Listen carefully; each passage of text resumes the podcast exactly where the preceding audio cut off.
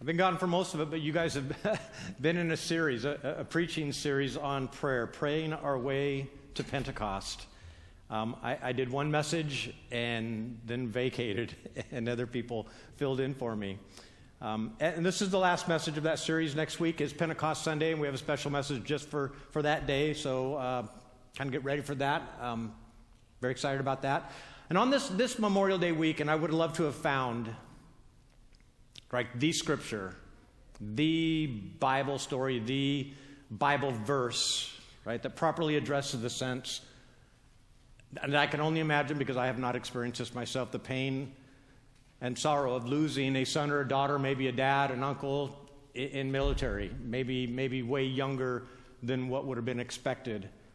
This incredible um, selfless sacrifice. What, how, how does the family get their heads around that?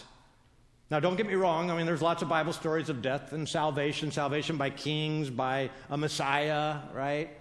Um, I could have done a simple internet search, found lots of lots of good passages from Memorial Day. Um, the whole Bible is full of information on prayer. You know, I could have just dug through that. Um, our whole series built around prayer. But there have been times. I'm just I'm just going to make a, a blanket statement. If it hasn't happened already, it will happen. And I take that idea from motorcyclists that I've known. You know, you ask them if they ever wrecked, because that's my big, that's my wife's big fear of me riding a motorcycle. It's my reality, it's her fear.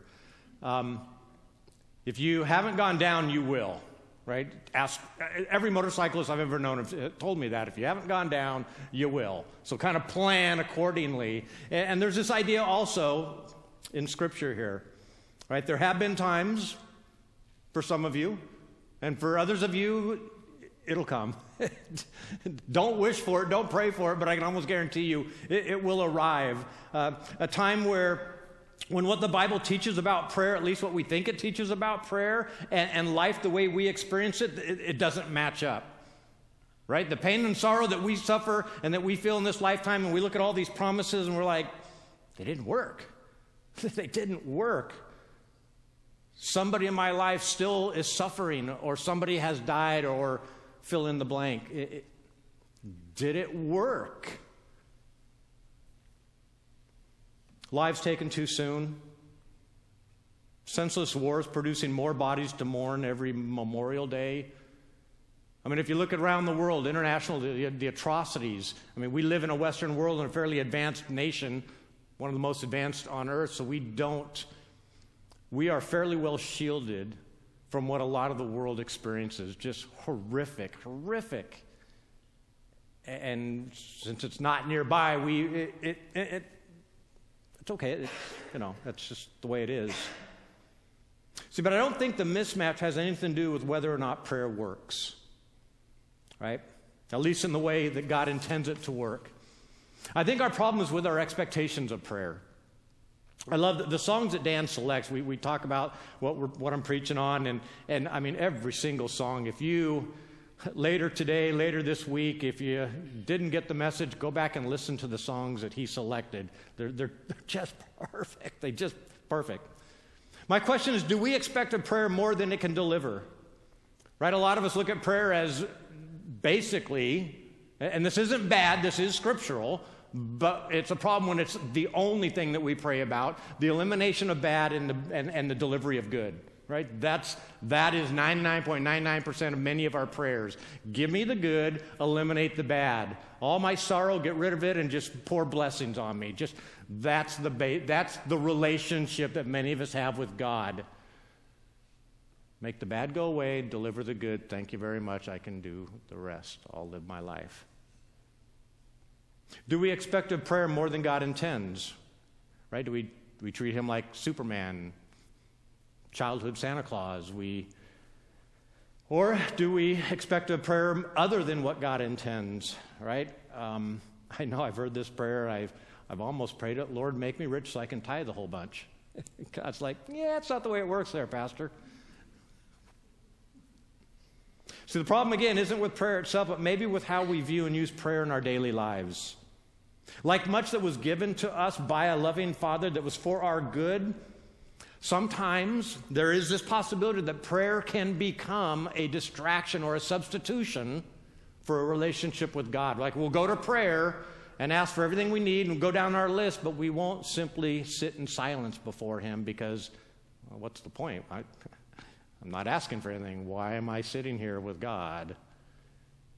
Because He loves you. He's done amazing things for you. Now, I'm not saying we shouldn't be praying for these things. I mean, we have intercessory prayer. We, we just did it a little bit earlier. But what I'm saying, if that is the sum total of our prayer life, we're missing out on a relationship with God, literally. We have, been, we, have, we have turned our prayer life, we've turned our scripture, our Bible study into commodities, really. We've commodified these things and we use them for our benefit, not for what He intended, which is a, a close and loving relationship with Him. We use them like, okay, I'll pray, but only when I need something. And again, he tells us throughout the if you need something, bring it to me. But how disappointing if that's the only time you ever come to me. You never come to me and just say, I love you. I just, I think possibly that's a problem with many of our marriages. A lot of people get into marriage and we think, this spouse is going to complete me. They'll do every, and we got that idea, yes.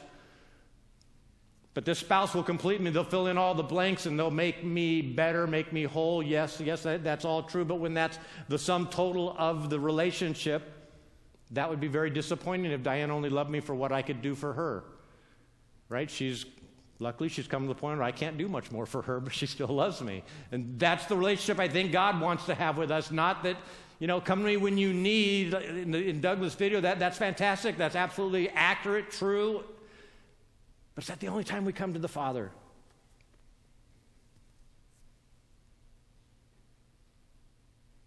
When life seems to turn on you, seems to hate you. And for Christians, that quickly morphs into when God seems to turn on me and seems to hate me, right? We, we quickly make that leap almost unconsciously. Life did something, no, God did something to me right? It wasn't life, it wasn't genuine evil, it wasn't just this broken world. God, right? God did, did something, right?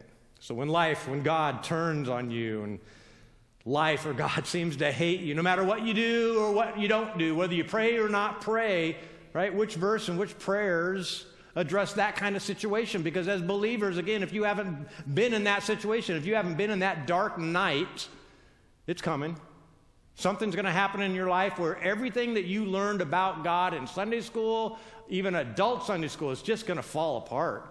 It's like you're going to be faced with, well, do I hold on to all of these beliefs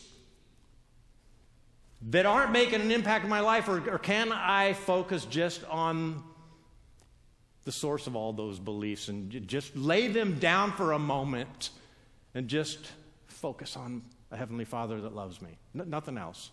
No, none of my needs. And again, again, don't, don't, don't go home. And Jerry said, don't pray for our need. I didn't go there. I just didn't, so stop it. We're going to look at King Jehoshaphat. He prays the right prayer in a time of darkness, right? Just horrible. And, and again, I'm, as I read this story, it's going to be easy for the, the, the, truly horrendous events that are about to unfold. It kind of shoots right over our heads because we live in the West and we don't experience this kind of stuff. So I'm, I'm going to start off before I get too far ahead of myself. This I'm going to spend the whole time in Second Chronicles uh, chapters 17 through 20. All right, so if you've got Bibles, I'll, I'll be uh, everything will be coming up here on the screen. Um, if you don't flip as fast as I move through these scriptures. I'm going to start in Second Chronicles chapter 19 verses 1 and 2. It says this, when Jehoshaphat, king of Judah, returned safely to his place in Jerusalem, Jehu the seer, the prophet, the son of Hanani, went out to meet him and said to the king, okay, a little bit of background. Right, background here. Um, this takes place in the golden era of the kingdom of Israel, or excuse me, after the golden era of the kingdom of Israel. You know, the days of King Saul, King David, and King Solomon. That was the only time that the, the nation was united under single kings. right? And after, after King Solomon, uh, things weren't done right. Everything kind of fell apart, and the nation of Israel split into two nations. We have the northern nation of Israel. They kept the name. I don't know if they flipped a coin or what, but the southern nation took the name of Judah. So we got the northern kingdom of Israel, southern nation of Judah, the northern kingdom of Israel. Uh, there are 10 tribes in the northern kingdom. I don't know why they got 10, and the southern nation only got two, but that's just what happened. Um, and if you read through 1st and 2nd Kings, 1st and 2nd, um, uh, Chronicles, you find out that 99% of the kings of the northern of the northern kingdom of Israel were horrible. They were they were wicked. They were just the worst, right? Just one after another, and I think one or two might have, but but just just horrible. And then you read through the kingdom about the kings of kingdom of Judah, and they were just sometimes horrible and wicked. But and they had a lot of good ones. And Jehoshaphat was and his dad was they did mostly good. They weren't perfect, but they did mostly good. I mean, so that's kind of the background. And so Jehoshaphat um, has, well, I'm going to continue reading. This is going to go to verse 3, continue with verse 2. The, the, the seer, Jehu, comes out and says King, Should you help the wicked and love those who hate the Lord? Because of this, the wrath of the Lord is on you. All right, so what did, what did Jehu, Jehoshaphat do wrong? Right? So he is a, he's the, the, king of the southern kingdom of Judah. And again, he did, he did a lot of things right, but a couple of things very, very, very wrong. The latest of which, he marries into the family of the king of the northern kingdom, who is the wicked and evil King Ahab. And remember his wife Jezebel, like, like they're the poster child of evil for the Bible in the Old Testament. You, you, you, you look in the dictionary, evil, and you're going to see a picture of King Ahab and Jezebel, because that, that's like, the, the, they're the worst. They're the worst. And Jehoshaphat, he's like a really good guy. We're going to find out. He does a lot of things right, but he, he goes and marries for political purposes into the family of King Ahab. And then, not only that, he joins his armies with the wicked armies of King Ahab to attack some neighboring kingdom. Now, like I said earlier, he did some dumb things, but he did some really good things too, right? Which seems that God seems to recognize and, and, and show favor to Jehoshaphat. And I don't know, when you, when you see all the crazy dumb things he did, God just looks at his good stuff. I, I, don't, I can't explain that either. Um, Continuing in verse 3 There is, however, some good in you, right? Because of this, the wrath of God is on you. There is, however, Joel says, there is, however, some good in you, for you have rid the land of the Asherah poles and have set your heart on seeking God. In fact, all of chapter 17 and the rest of this chapter, chapter 19, is all about all the good stuff that Jehoshaphat did, right? He, he reestablished the judges, he made them be honest, right? He set up garrisons and, and posts to stop marauding neighboring nations from harassing the nation, the, the southern kingdom. I mean, he, he was just wonderful, wonderful things all through these chapters, right? The people loved King Jehoshaphat. In fact, in a little bit, when, when the crisis hits that we're going to study this morning, when the crisis hits, all the people just rally around him because he just did good things for the people. He was a good king. He, he really was a really, really good king. And yet, bad stuff happens to good people. Right? God sends the rain, and the just and the unjust are both allowed to enjoy its benefits. Again, if I were God, I'd put a little thing over the ugly people, the mean people, the, the using people, and they don't deserve rain. But God is loving. Thank God for that. So we've got this idea that good Christians never or should, should never experience pain and suffering. So wrong. Let's just dump that right now. Anyway, chapter 20 starts with some truly alarming news. After this, the Moabites and the Ammonites, with some of the Mennonites, uh, came to wage war against Jehoshaphat. Continuing verse 2. Some people came and told Jehoshaphat, A vast army is coming against you from Edom, from the other side of the Dead Sea. It is already at, at Hazezon Tamar, that is En Gedi. And again, it's easy for us to miss the gravity of this situation. We, most of us here in this nation, have never experienced, I kind of wrote this out for myself, an absolute loss of any control over truly horrific impending circumstances. Like we, in this nation, we, that, that just, that we, we don't deal. Now, in our personal lives, when you go see a doctor, this can become a reality. But for the, the whole nation, for this king who's trying to take care of his people and provide safety and, and do good by, their, by them, this is, this is horrifying. This is horrible, horrible, horrible news. And again, it's easy for us to miss the gravity of this kind of a situation until you look at maybe a Rwanda. You know, about 30 years ago, 500,000 people massacred mostly by machetes. Or you look today at the Ukraine the situation. So, so we, it's very easy to get to a point where we think, oh, this only happened like thousands of years ago. No. This is relevant. This is incredibly relevant, relevant for today. A vast army was a big deal in the ancient Middle East. These were brutal days of conquest and war, and the losers lost everything in brutal fashion. You know, tongues get cut out, eyes get poked out. I mean, it's just, just, just crazy. The whole, it's just horrific. And this is the people. They're hunkered down. I mean, you just got to picture them. They're hunkered down, they're inside the walls, and they're, I, I, don't think they're doing anything but praying. They are, they are in a state of absolute terror. They have no control over this vast army, and they know what these armies do. Right? They, they know. And they're looking at their kids and they're looking at their spouses. God, God, where are you? Right? Through Scripture, oh, this one will work. Oh, we'll, we'll, pray this prayer. Oh, we'll pray this prayer. We'll, we'll go find this prayer. And we're, we're searching, and nothing. We don't hear nothing, nothing. They hear nothing from God. The king is so alarmed that not only does he turn to prayer, smart guy, but he proclaims a fast for the whole nation.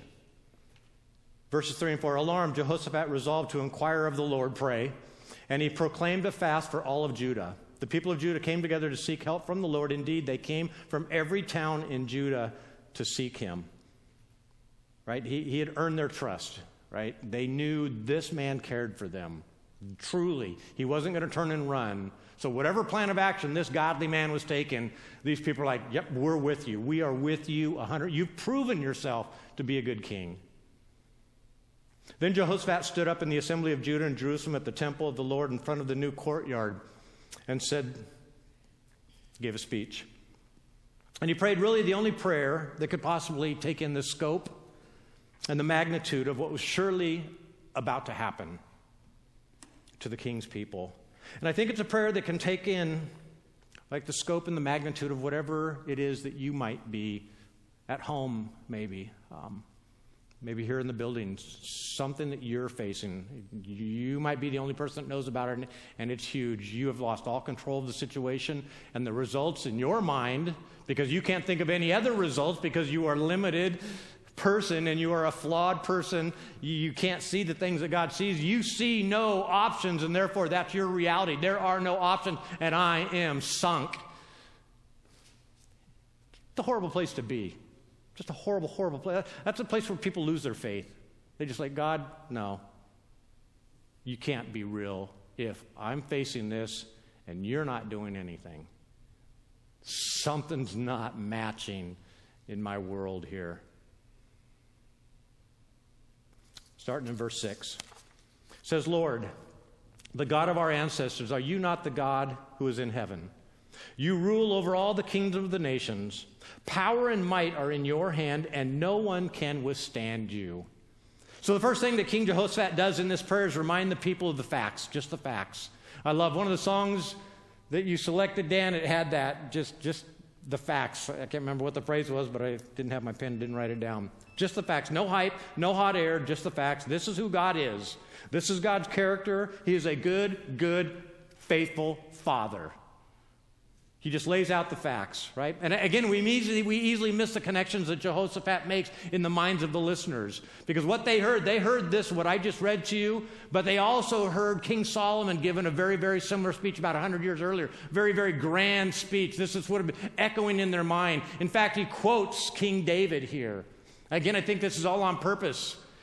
He's asking the people, remember God. Remember, no ethereal, he did this or that. He, this is real stuff on the ground, real stuff, provable historical facts. This is what God has done. This is who he is.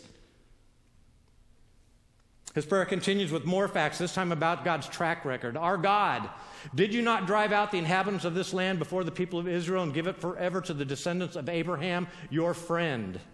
In that one sentence, King Jehoshaphat brings to mind Moses and Joshua and the taking of the promised land, and even a thousand years back to the promise given to Abraham about that land. Right, so he's, he's bringing up all of the, and he's, he's not only saying the words, but in their, their mind, they're connecting all the stories. They're connecting everything. God is faithful.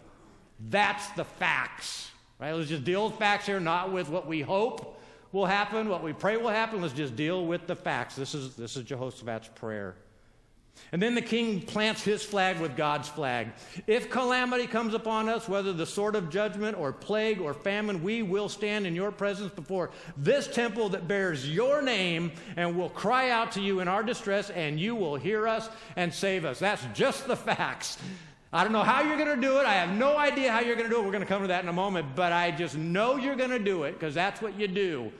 You've been doing it for all this time, and why would you stop now? That wouldn't make any sense whatsoever. And then the praying king puts the facts of the past together with the facts of the present. Just the facts, ma'am, just the facts. But now here are the men from Ammon, Moab, and Mount Seir, whose territory you would not allow Israel to invade when they came from Egypt. So they turned away from them and did not destroy them. See how they're now repaying us by coming to drive us out of the possession that you gave us as an inheritance. Oh God, will you not judge them? And then King Jehoshaphat makes three rather startling admissions, confessions, that don't sound much like prayer, but I believe is the basis of all of our prayers, should, should be the basis of all of our prayers. Three startling admissions like, this is the king. He's supposed to be, I got all the answers, right? Look to me. Here's what he says For we have no power to face this vast army that is attacking us. we are clueless. King telling his people, mm, I have nothing. I got nothing. Any of you got a plan? Because I got nothing. Second thing he says, we don't know what to do. I don't have a clue. I know I'm your king. I know I'm supposed to know what to do. But this vast army is so much bigger than I can handle, that any of us can handle, and I don't know what to do. And then the third thing he says, but our eyes are on you. And again, that can be startling to somebody. No, I need your eyes on the army. I need you to go talk to the general. I mean, now's not the time to prayer. Get off your knees and, and fight, King Jehoshaphat. He's like, no, that's not the way we're going to do it. This is the way we're going to do it. Many of you have been at this place. Maybe you're there right now. Nothing from Sunday school is helping. Even visiting friends are about as helpful as Job's friends. Again, this is the kind of place where one loses their faith. I want to share a book. In the 1500s, a monk by the name of John of the Cross wrote a book called Dark Night of the Soul, describing his experience with this place in his life. He was working with Mother Teresa. Um, the Catholic Church didn't like what he was doing, put him in prison, just, just hor- a whole string of horrible situations. And, and eventually he's left in a prison where he develops these ideas for this dark night of the soul. And again, don't be misled by the title. Um, when we read Dark Night, we think sinister automatically. But in this book, he writes that it took a dark night of the soul to rediscover a, loving relationship with God, built not around what God should be or what God should be doing for me, but around who God is, period. And this dark night of the soul in this book he writes, it's literally this journey of him letting go of everything, all of, well, let me continue here. He writes that for those experiencing the dark night of the soul, the most troubling part is not the situation that brought on the dark night of the soul, the death, the impending decision that has no right decisions, you know, it, not, none of that. The most troubling part is the apparent absence of God. The first thing many of us do, he writes, is wonder if it's all a test or a punishment. Which is just a sly way of staying in control, right? Because if it's a test, maybe I can pass the test. I can handle this. If it's a punishment, maybe I can get out of the punishment or I can withstand the punishment, right? I'm still in control. I'm still in control. And we immediately go there. We want to control everything or use God to help us control the situation. And this is how we use prayer like, get me out of this. I mean, think about it. I got thinking about this. Why build your entire relationship with God around pain and suffering and requests? When the fact of the matter is, the way I read God's word is that we're going to spend eternity with Him without sorrow and pain and suffering. So here we are busy building a relationship around a topic or something that will not even be in our eternity. Now, I'm not saying again that we can't be praying for all these needs, but I'm saying that we need to expand what we call prayer and begin to include just a loving, discussion and relationship with a loving, faithful Heavenly Father has nothing to do. Don't bring your problems to Him just every once in a while, right? He knows them. he knows them. But occasionally, just come to Him and what do you got for me, God? You know what I got. what do you got that I, that I need that I don't even know that I need? And I'm just going to wait.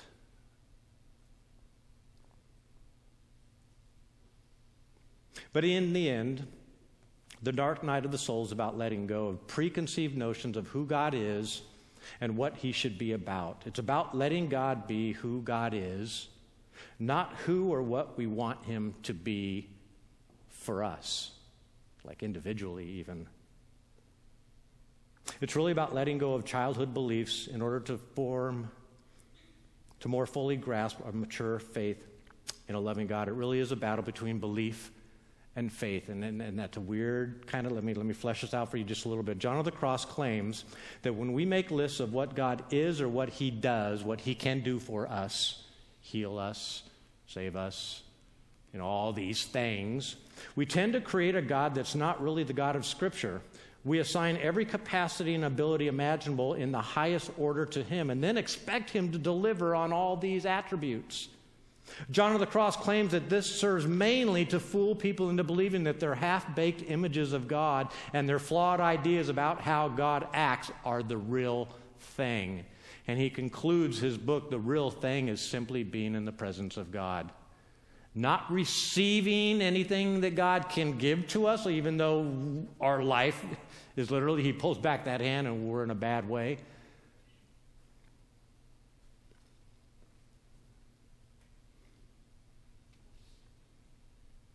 He writes this about the connection between beliefs and faith. He says, I do not believe I'm describing a loss of faith in God here. Instead, I believe I'm describing a loss of faith in the system that promised to help me grasp God. And he describes this process that John of the Cross went through, and, and this writer writing about John the Cross also went through.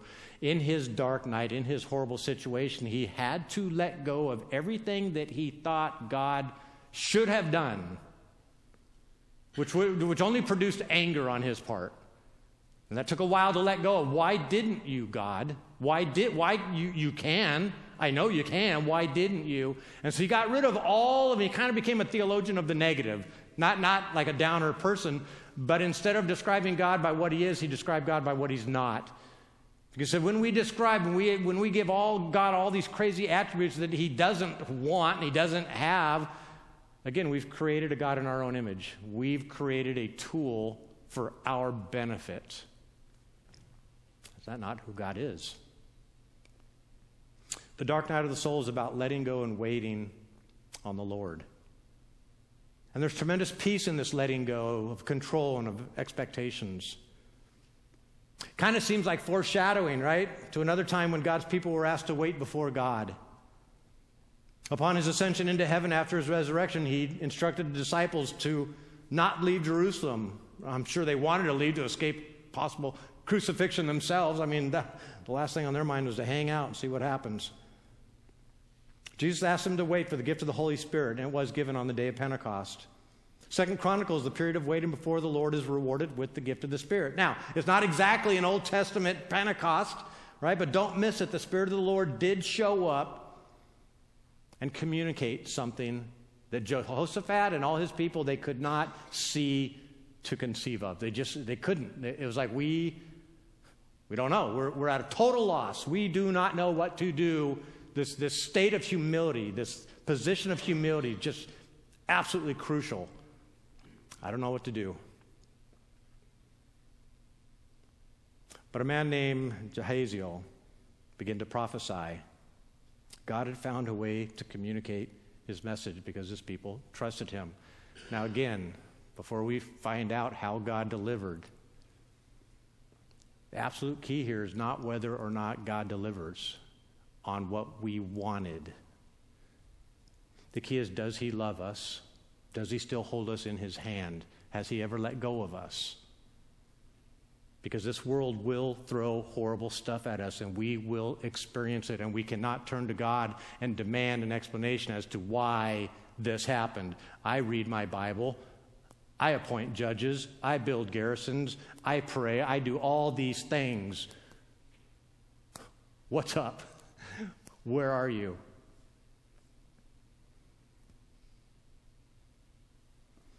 Here's the message that they gave. He said, Listen, King Jehoshaphat, and all who live in Judah and Jerusalem, this is what the Lord says to you. Do not be discouraged or afraid because of this vast army, for the battle is not yours, but God's. Tomorrow, march down against them. They will be climbing up by the Pass of Ziz, and you will find them at the end of the gorge in the desert of Jeruel. You will not have to fight this battle. Take up your position, stand firm, and see the deliverance the Lord will give you, Judah and Jerusalem. Do not be afraid. Do not be discouraged. Go out to face him tomorrow, and the Lord will be with you. And again, this was a long time ago, right? Long, long time ago, 1850 years ago. Does God still work like that in our modern day? I believe He does. When we acknowledge God in prayer, who He is, when we offer and retell the stories, the amazing accounts of what He's done, we bring God the highest praise possible. In light of who God is and what He's done, we can, with unwavering faith, offer our requests, always coupled with humility. Right? This is the part that we tend to forget. That's, that's the, the kicker. We come and demand God do for us what we think should be done. That humility thing, absolutely crucial. when we pray like this, we can depend on God to send His Holy Spirit to help us. He's faithful to hear and answer our prayers and show us a way forward. And again, more than likely, it's not the way forward that we envision. In fact, because we couldn't envision a way forward, we lost hope. So that's when you lose hope, when you can't envision a way forward. God always gives us the way forward. Always gives us the way forward. And how does Jehoshaphat respond to God's mercy? Verse 18 Jehoshaphat bowed down with his face to the ground, and all the people of Judah and Jerusalem fell down and worshiped before the Lord. Worship is without a question the appropriate response for the work of the Spirit. Right? Giving God praise for his faithfulness and response right, to our prayers. But his obedience doesn't end in prayer. This is so crucial. It doesn't end with him on his knees. The next morning, Jehoshaphat has a radical strategy for battle. Rather than armor bearers and swordsmen leading the way, he has the choir and the worship team lead the army. Incredibly unconventional idea to say the least, but the people, right, they love Jehoshaphat. This, this is our guy. Like, okay, yeah, that sounds like a great idea, King Jehoshaphat. and as they begin to sing and praise, the Lord set ambushes against the men of Ammon and Moab and Mount Seir who were invading Judah, and they were defeated. The Ammonites and the Moabites rose up against the men from Mount Seir. You see what's going on here? Like the three enemies, the three enemy groups are now attacking each other. They're, they're confused. I, I don't know what, what to say.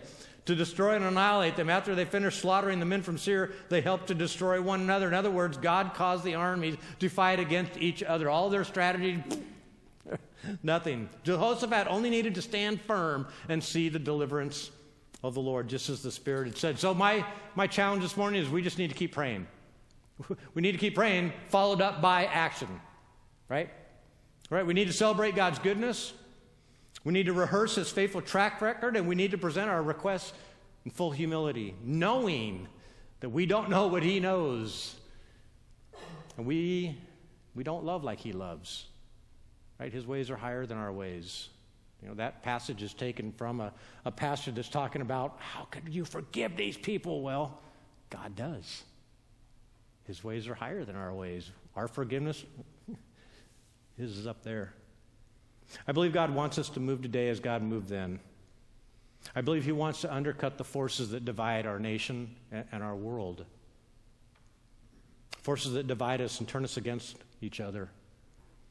As we journey toward the day of Pentecost, I just want to challenge us to pray that God's Spirit would fall on us in a fresh way, show us the way forward, not just in reaching the lost, but in helping Him reconcile a broken and lost world that is just at odds with each other right now. He's asking us to play a part in that redemption.